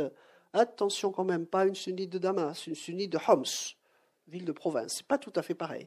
Pas une grande famille sunnite de Damas. Mais bon, bon, mais ça c'est anecdotique, pas tant que ça, parce que euh, pour un pour un alawite, même parvenu au pouvoir et même parvenu au sommet de l'État, le mariage sunnite, ça reste quand même un signe de statut.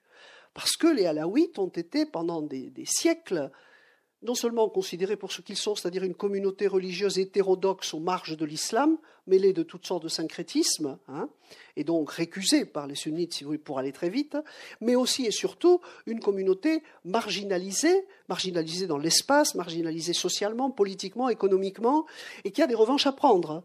Et donc, un mariage sunnite pour un responsable alaouite, c'est un signe de statut. Et à l'inverse, dans l'autre sens, le mariage avec un alaouite surtout un officier de l'armée, tant qu'à faire, hein, euh, pour une famille sunnite qui donne sa fille en mariage, fut-elle une famille relativement aisée, commerçante et autre, c'est le moyen d'accéder aux ressources de l'État. Hein, dans des régimes qui ont, au moins dans un premier temps, étatisé la gestion de l'économie et donc maîtriser eh bien l'accès aux prêts bancaires, aux licences d'importation, etc., etc. Donc, il vaut mieux avoir dans la place un officier qui peut vous débrouiller tout ça, pour dire les choses rapidement. Mais tout ça est extrêmement important. Donc, oui, bien entendu, on estime qu'encore aujourd'hui, 80% des officiers de l'armée syrienne sont d'extraction alaouite, mais une fois qu'on a dit ça, on n'a pas dit grand-chose. D'abord parce qu'il y a officier et officier, il faut savoir qui commande la quatrième division blindée, par exemple. Ça, c'est important. Alors ça, c'est quelqu'un de la famille Assad, tant qu'à faire, on n'est jamais trop prudent. Et puis en plus, alaouite, ça ne veut pas dire grand-chose, parce que c'est un monde extrêmement tribalisé, où il y a quatre grandes confédérations tribales, elles-mêmes euh, euh, formé de clans et de familles.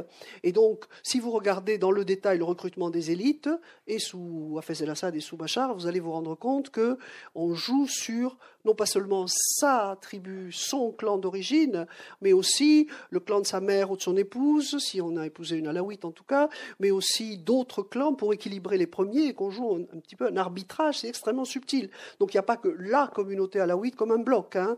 il y a tel clan, telle tribu, de telle région, etc., d'une part. Hein. Et puis il y a, j'ai évoqué, donc une, des alliances transcommunautaires qui fait que c'est moins simple.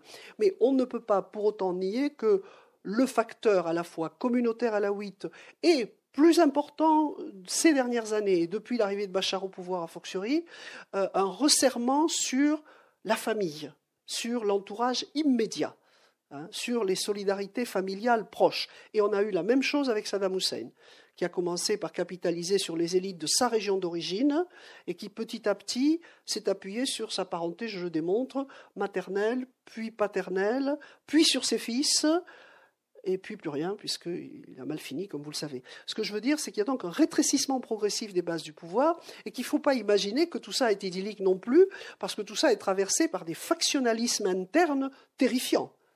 Par exemple, le beau-frère de... Samir, tu vas me corriger si je me trompe. Le beau-frère de Bachar, qui s'appelait Asef Shaukat, le mari de sa sœur, qui a été à un moment l'homme fort du régime de Bachar, à la tête d'un service de sécurité parmi les innombrables services de sécurité euh, qui était, je crois, la sécurité du palais. Eh bien, en 2012, euh, il a été victime d'un attentat qui a tué un certain nombre de membres des services de sécurité et de l'entourage proche de Bachar, mystérieusement. Voilà, chercher l'erreur.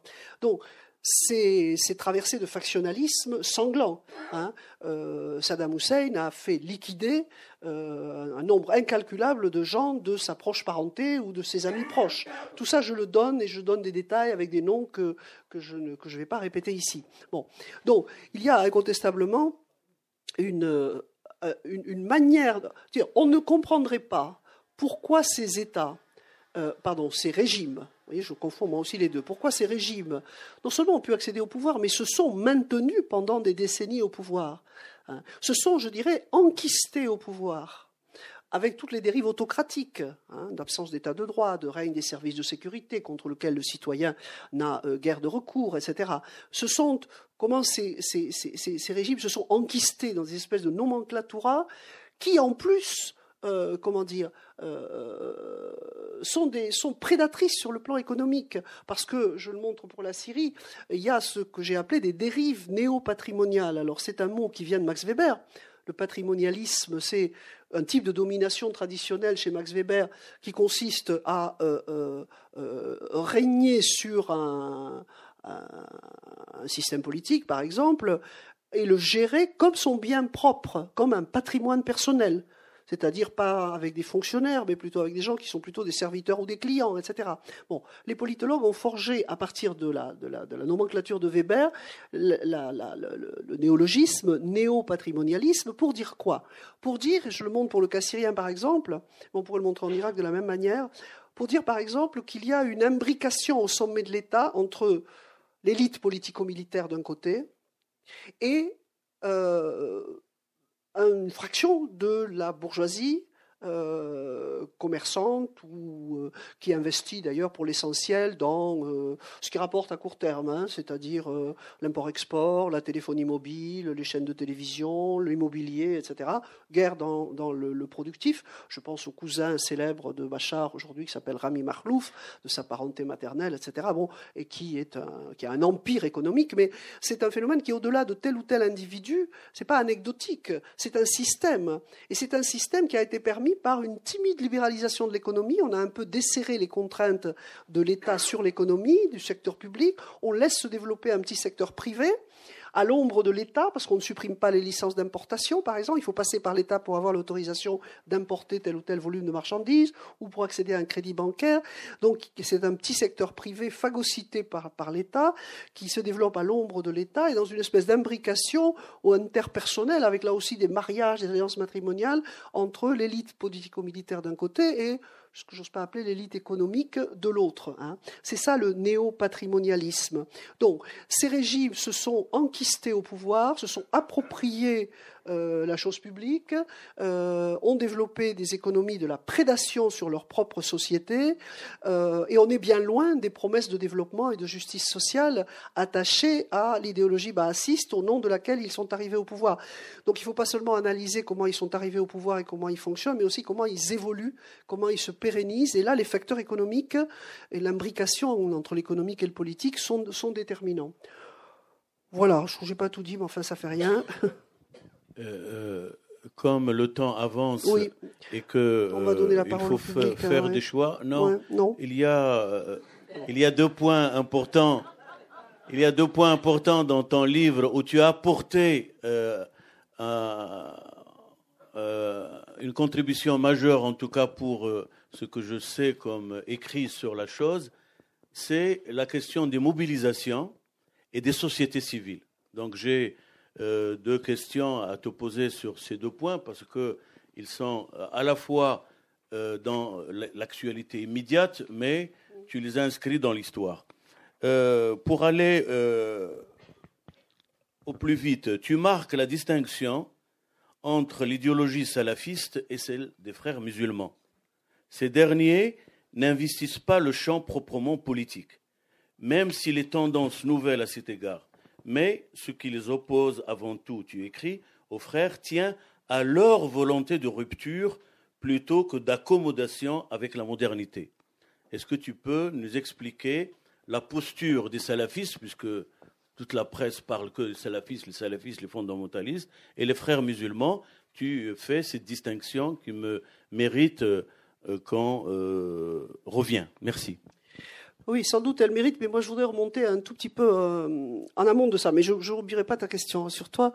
Euh, en amont, ça veut dire qu'une des choses qui frappe, c'est un constat que tout le monde fait, euh, c'est la puissance des mobilisations au nom de l'islam dans cette région du monde, qui a, dans une certaine mesure, là aussi c'est plus compliqué, pris le relais entre guillemets de mobilisation, par exemple nationaliste arabe. On a évoqué tout à l'heure, je crois que tu l'as évoqué, la rupture de 67, qui n'est pas évidemment de moi, qui est classique.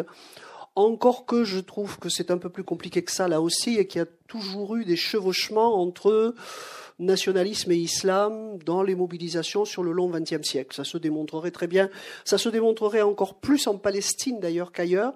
Parce qu'en Palestine, par exemple, le paradigme de la croisade, l'idée que la Palestine est et continue d'être l'objet de croisades venues d'Europe, et la nouvelle croisade étant la création de l'État d'Israël avec l'appui international, etc., euh, informe pas mal la manière de, poser les problèmes. Mais bon, euh, au-delà de ça, euh, on constate en effet une force des mobilisations au nom de l'islam. attention, parce que moi, ce qui m'intéresse, c'est au nom d'eux. Hein. au nom d'eux, ça veut dire qu'on en fait un langage de la mobilisation. On en fait un, vecteur de la mobilisation, mais on en fait un langage de la mobilisation. La question, c'est de savoir pourquoi, euh, depuis, disons, les années 80 surtout, hein, euh, et peut-être de manière euh, exponentielle, il en est ainsi. parce que je vous déconseille fortement d'aller chercher dans le Coran la cause de ça. Hein. c'est une manière de dire les choses un peu provocatrice pour dire qu'il y a à ce phénomène la recrudescence des mobilisations au nom de l'islam et non plus au nom d'autres types d'idéologies qui ont pu prévaloir avant, il y a ce phénomène des causes. Il y a des causes très clairement. Il y a au moins deux grands types de causes. La première, vous allez comprendre, c'est l'échec des régimes dans leurs promesses que je n'ai pas assez développées, mais de libération nationale contre Israël, et de développement économique et de justice sociale. C'est en gros sur ces deux thèmes que les régimes que j'évoquais ont capitalisé idéologiquement, au moins pendant les premières décennies de leur, installation.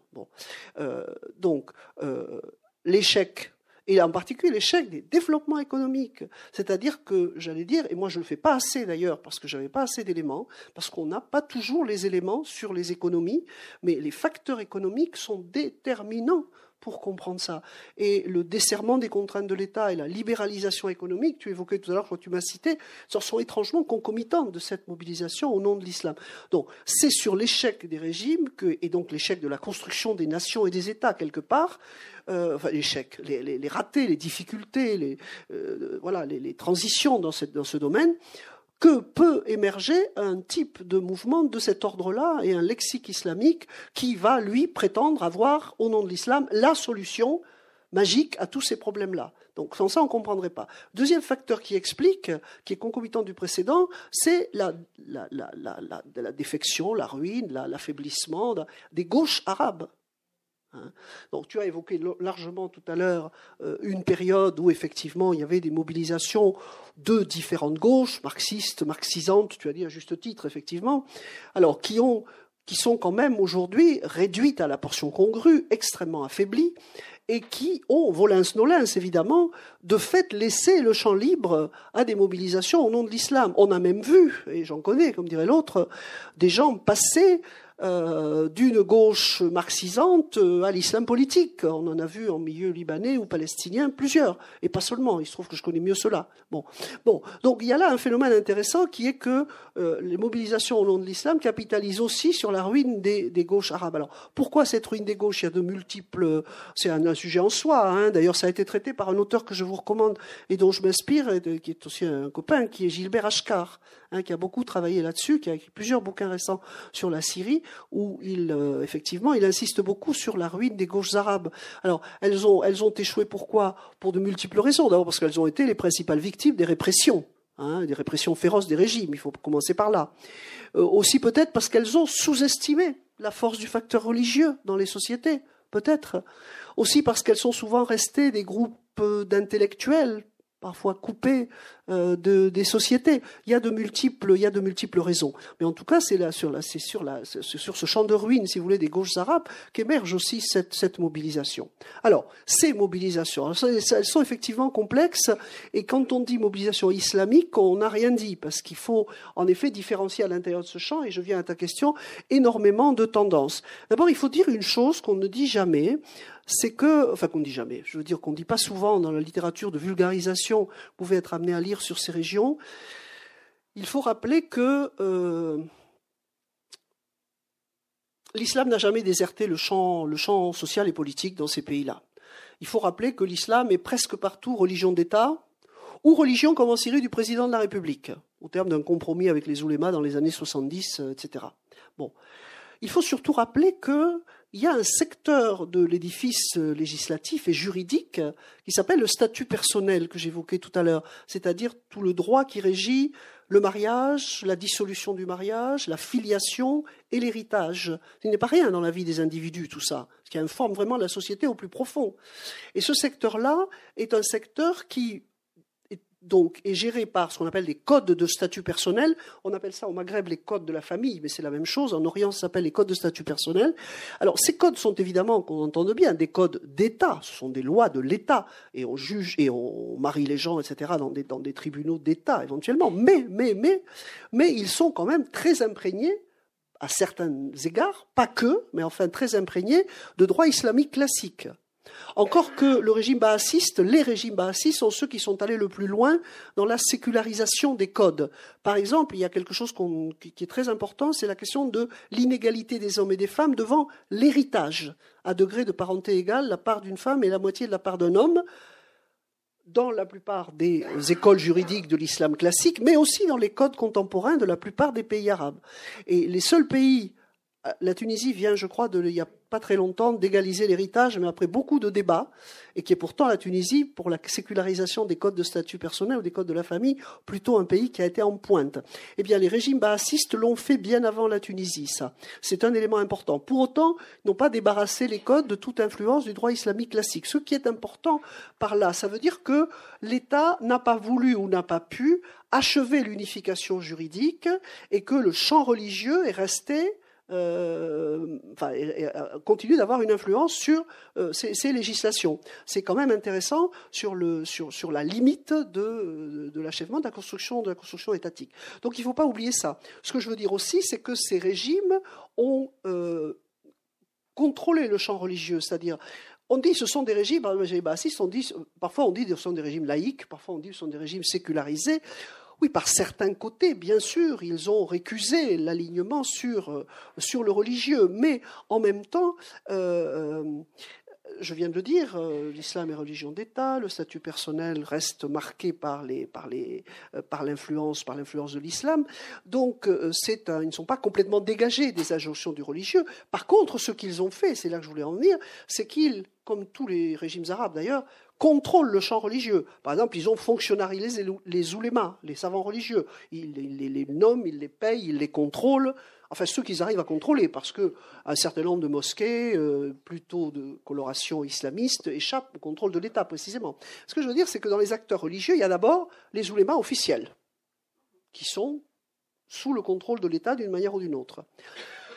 Il y a aussi euh, euh, donc toute une frange qui vient des frères musulmans. Alors les frères musulmans, on n'en a pas dit, grand-chose, mais je les traite longuement. Je les traite dans les origines de l'idéologie, je les traite dans la donc avec Hassan el-Banna dans les années 30 en Égypte, mais qui diffuse sur toute la région. Je marque la rupture aussi très importante dans l'Égypte de Nasser. Là aussi, vous voyez, on n'est pas dans le Proche-Orient, mais ça a de telles euh, conséquences sur le Proche-Orient qu'il faut en parler. La rupture dans l'Égypte de Nasser entre une première et une deuxième génération des frères musulmans, avec l'arrivée d'un idéologue qui va considérablement radicaliser l'islam et avoir une démarche salafiste, on y vient, c'est Saïd Qutb dans les années 60, Saïd Qutb, qui, au fond, est le premier à théoriser, influencé par un, penseur pakistanais, l'État islamique, la notion même d'État islamique, qui est une notion absolument absente de la tradition musulmane. État islamique. Bon, c'est donc, donc Saïd Qutb va le théoriser contre l'autocratie nassérienne. Il faut comprendre que pour lui, c'est assez évident dans la mesure où il a passé une bonne partie de sa vie dans les prisons nassériennes et qu'il a fini par être pendu, euh, au terme d'un procès expéditif, par le régime nassérien. Donc, il y a les frères musulmans, mais il y a les frères musulmans de la première génération, il y a ceux radicalisés autour de Saïd Qutb, qui sont au fond à la racine du champ salafiste depuis, qui s'est un petit peu séparé. Alors j'en viens à ton, ta question, du coup, euh, tu as lu le passage clé d'ailleurs, tout à fait justement, pour moi, enfin, de, de ce que j'ai écrit, c'est-à-dire la grande différence entre les frères et les salafistes, eux-mêmes sont, divisés des deux côtés. Hein. C'est plus compliqué que ça. Mais la grande différence, la, dichotomie, elle passe entre, en effet, le rapport à ce que j'appelle la modernité, c'est dans, tous les domaines possibles et, imaginables. C'est-à-dire, les frères musulmans sont des gens qui ont des objectifs politiques au nom de l'islam, c'est entendu, qui ont un projet politique coloré par l'islam, mais qui ne rejettent pas euh, la société comme elle va, qui essayent de s'y intégrer. Dans un pays comme la Jordanie, qui, joue un minimum le jeu électoral, euh, ils sont une force politique reconnue, qui a des députés au Parlement, même nombreux, et qui joue un rôle dans la définition des, politiques euh, publiques. Bon. Euh, donc, ce sont des gens qui, ont un projet politique pour les sociétés modernes, qui ne sont pas. Alors que le salafisme a comme définition, à mon avis, principale d'être une idéologie de la rupture radicale. On ne pactise pas avec les sociétés telles qu'elles sont, euh, disait les sociétés de la nouvelle Jahiliya. Jahiliya, c'est l'ère pré-islamique de l'ignorance et des ténèbres avant la révélation dans la tradition musulmane. on transpose ça dans le contemporain, on le politise. Quand je dis on, encore une fois, c'est un penseur pakistanais qui s'appelle Maoudoudi qui a influencé Qutb là-dessus, et il décrète, Qutb à la suite de Maoudoudi, que toutes les sociétés évidemment les sociétés occidentales infidèles, mais aussi les sociétés pseudo-musulmanes, comme celle des pays arabes et de l'Égypte dans laquelle il vit, qui sont de pseudo-musulmans, qui ne sont pas de vrais musulmans. Donc il faut rompre radicalement. Donc il proposait de se retirer pendant 13 ans, comme l'avait fait le prophète, dans des petits groupes de militants et de purs pour se détacher de la société et envisager un projet radicalement autre. Donc c'est ça le salafisme. C'est ça, je veux dire. Après, la mouvance salafiste est vaste. Voilà. Et alors du coup, euh, la mouvance salafiste, elle se divise elle aussi entre ceux qui ont une implication dans le champ politique et qui sont de plus en plus nombreux et ceux qui n'en ont pas du tout. Il y a des salafistes quiétistes, comme on les appelle, c'est-à-dire des gens qui se contentent d'une pratique scrupuleuse d'un islam fondamentaliste, ça veut dire qu'ils retournent aux sources, aux fondements du religieux, qui sont dans l'imitation scrupuleuse, par exemple, des gestes du prophète, et qui sont des gens qui sont prosélytes, euh, mais qui sont des gens qui ne sont pas euh, qui n'ont pas de projet politique, si vous voulez. Donc il y a des différences entre effectivement les frères et les salafistes. Et il y a différentes sortes de salafistes pour nous compliquer un peu la vie. et alors, euh, une question aussi dans ces hein. mobilisations tu renvoies dos à dos deux thèses relatives au mouvement de libération de la Palestine, d'un côté l'OLP et de l'autre côté euh, le Hamas. Et tu conclus que la sacralisation de la terre de Palestine, sanctifiée par le Dieu de l'islam, ne fait que se substituer à la mythification de la terre perdue qui dominait le discours de l'OLP. À cet égard, les continuités, tu dis, l'emportent sur les ruptures entre les deux versants d'un nationalisme palestinien resté dans le registre de la terre promise. Oui, mais si tu isoles ce passage, alors je vais avoir des ennuis parce que j'espère ne pas renvoyer dos à dos l'OLP et le Hamas. Renvoyer dos à dos, je récuse l'expression. C'est ah pas que je renvoie dos à dos. C'est que j'essaye de me demander pourquoi euh, et comment, après, euh, je dirais, l'affaiblissement des organisations sécularisées, allons-y, de la résistance palestinienne, le Fatah, le Front populaire, le Front démocratique, etc., après, euh, depuis les accords d'Oslo, l'affaiblissement progressif et les dérives de l'autorité palestinienne, mais aussi les impasses de la situation sur le terrain, l'échec à arracher des concessions significatives à Israël, etc. Ce qui s'est passé, c'est effectivement l'émergence déjà ancienne, puisque ça commence avec la première intifada en 87-88, de mouvements, plusieurs d'ailleurs, Hamas et Jihad islamique, qui effectivement reprennent en charge la revendication nationaliste, la radicalisent d'une certaine manière euh, et prennent ou aspirent à prendre le relais des organisations palestiniennes de l'OLP. Je n'ai pas dit que je les renvoyais dos à dos, j'ai dit ça comme ça.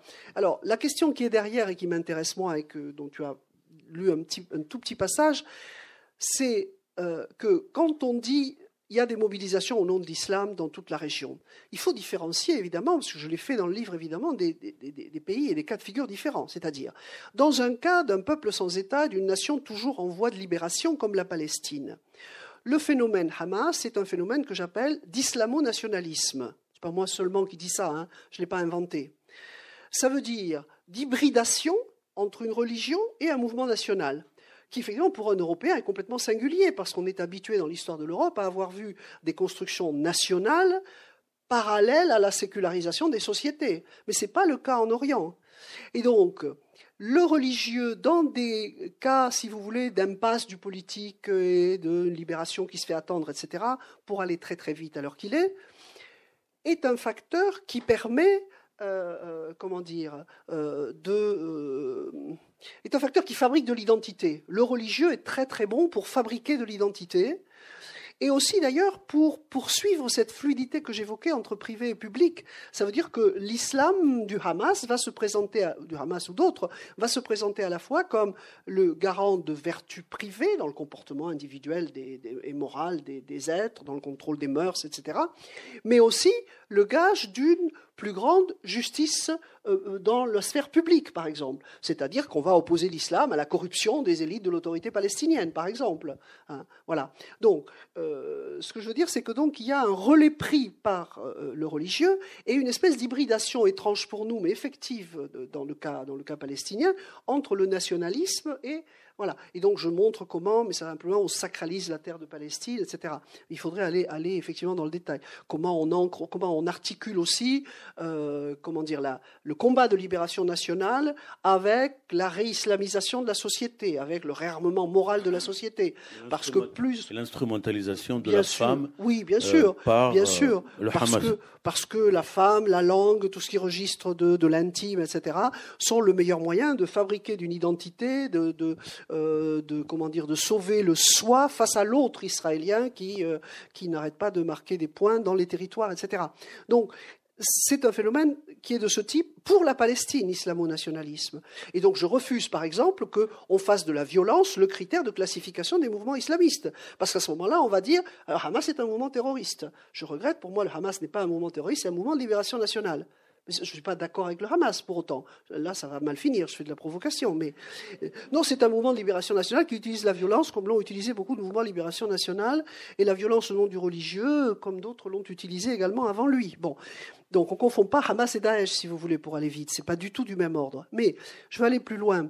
Les mobilisations au nom de l'islam, elles vont s'ancrer sur le nationalisme dans un cas où la question nationale n'est pas réglée, mais dans d'autres cas Syrie, Irak, Jordanie, il va pas du tout se passer, ou Liban, il va pas du tout se passer ça. Il va se passer un facteur, en lien avec tout ce que j'ai dit précédemment, qui est que ces mobilisations islamiques, elles vont se greffer sur le fait communautaire. Et que, par exemple, euh, euh, euh, en Irak, on va voir effectivement comment Là, je, crois que je n'ai pas le temps de le développer, on va en rester là et puis on va le poser au niveau des questions. Mais comment en Irak, la nouvelle équation politique mise en place après 2003 par l'intervention américaine et tout ce qui a suivi, euh, va favoriser des mobilisations islamiques de la communauté sunnite reléguée après 2003, alors qu'elle était plutôt au pouvoir avant, si vous voulez, pour aller vite, par le remplacement voulu par les Américains euh, des élites sunnites par des élites chiites, au risque de la manipulation de ces élites par l'Iran voisin, ce qui est le cas, etc. Bon, ce que je veux dire, c'est que donc il ne faut pas parler des mobilisations islamiques en général, mais les ancrer, ce que je fais, je crois, sur des cas particuliers des différents pays de la région.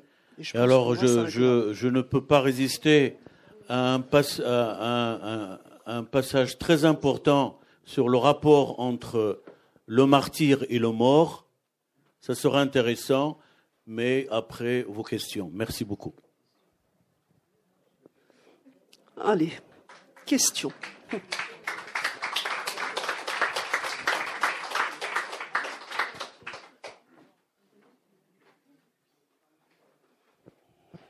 Euh, bonsoir. Bonsoir. Merci beaucoup pour, votre présence. Alors j'ai juste une question. Quand on parle de l'Occident, on, parle, on cite souvent Hegel et Marx mais euh, dans le monde arabe, vous citez pas peut-être Ibn Khaldoun sur sa pensée du cycle de l'histoire, la décadence de la civilisation euh, musulmane, arabo-musulmane.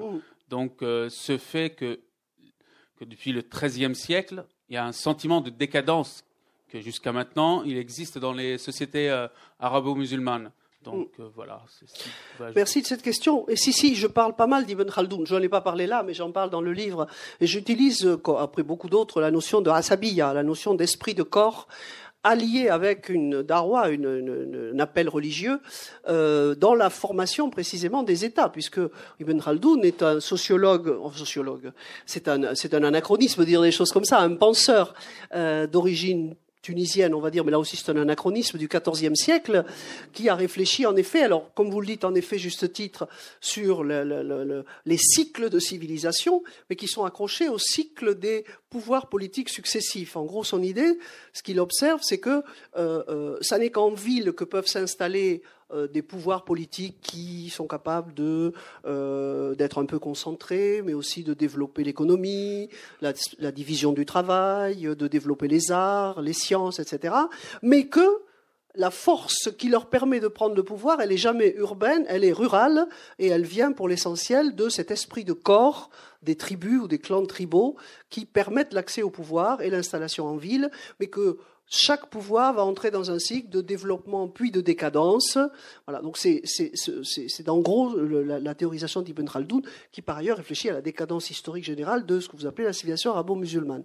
Donc j'utilise ça à la suite notamment euh, de Michel Serra. Euh, Michel Serra, c'est un chercheur français euh, qui a été, vous en souvenez peut-être, enlevé au Liban par ce qui ne s'appelait pas encore le Hezbollah, mais qui en fait était un peu l'ancêtre de ces groupes-là. Euh, et qui euh, donc a, beaucoup réutilisé Ibn Khaldoun, donc je le fais à sa suite si vous voulez, et la question de la de la Voilà, donc oui, je le fais, mais sauf que j'en ai pas parlé. Vous avez raison de le souligner. D'autres euh, interventions, questions? Alors cet usage du, du martyr au lieu du mort, euh, tu as un chapitre. Le martyr au lieu du mort, je ne comprends pas bien la question. Ah. je reviens à mon papier.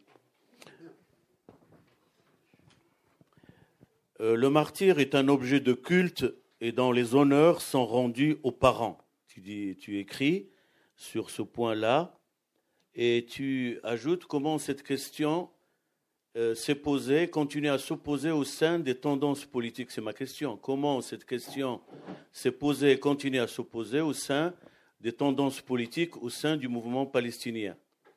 Il semble euh, que ce phénomène n'est pas spécifique aux Palestiniens et tu fais un retour sur euh, l'histoire de l'Europe en se référant aux travaux de Stéphane Audin Roseau sur le deuil en Europe au lendemain de la Première Guerre mondiale. Oui, oui, en fait, ce que j'essaye de faire, c'est de, de, comment dire, de déculturaliser la notion de martyr.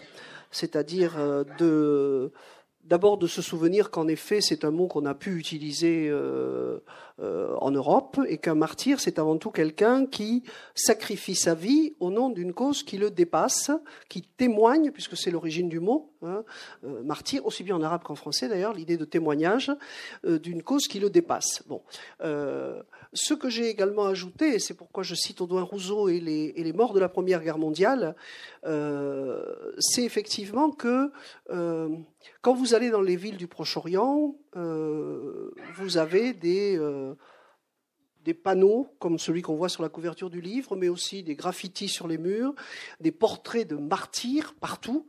Euh, mais il faut se regarder de plus près pour s'apercevoir que ces martyrs, ce sont, bon, la plupart du temps des morts de guerre, bien entendu, mais ce ne sont pas forcément que des gens qui ont fait des attentats que nous appelons à tort des attentats suicides.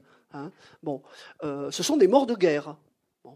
Voilà. Et donc c'est pour ça que je me suis permis de faire un rapprochement avec le fait que toute cette idéologie du martyr, pour la comprendre, au lieu là aussi d'aller chercher dans une quelconque spécificité islamique, d'abord il y a des martyrs y compris du Parti communiste libanais ou, des mouvements de la gauche palestinienne. On emploie également le mot martyr. Ça n'a pas de connotation forcément religieuse. Je dirais que c'est. Euh, et alors, quant à la célébration d'un culte des martyrs, c'est la célébration à la fois d'une victime et d'un héros qui sert d'identification à la communauté qui, est derrière, au nom de laquelle il se bat et que j'ai voulu, donc, si vous voulez, dédramatiser, déculturaliser, désislamiser euh, la, question du martyr, euh, qui sont simplement, si j'ose dire, des gens qui, qui, donnent leur vie, soit dans des attentats ou dans des combats, euh, pour, pour une cause, quelle qu'elle soit, et, et, quel que soit ce qu'on peut en penser, si vous voulez. Donc c'est ça, je, me suis livré à une petite, petite polémique sur cette question du martyr, qui est un peu plus développée que ça, mais voilà. Ben, merci beaucoup. Merci. Bonsoir.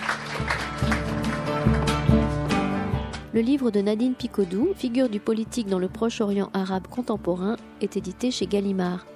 Nadine Picodou est aussi l'auteur de La déchirure libanaise en 1996, La décennie qui ébranla le Moyen-Orient 1914-1923 en 1999 et Les Palestiniens, un siècle d'histoire en 1997, publié chez Complexe, ainsi que de L'islam entre religion et idéologie, essai sur la modernité musulmane, paru chez Gallimard en 2010. Vous venez d'écouter une rencontre enregistrée le 13 novembre 2018 à la librairie Ombre Blanche.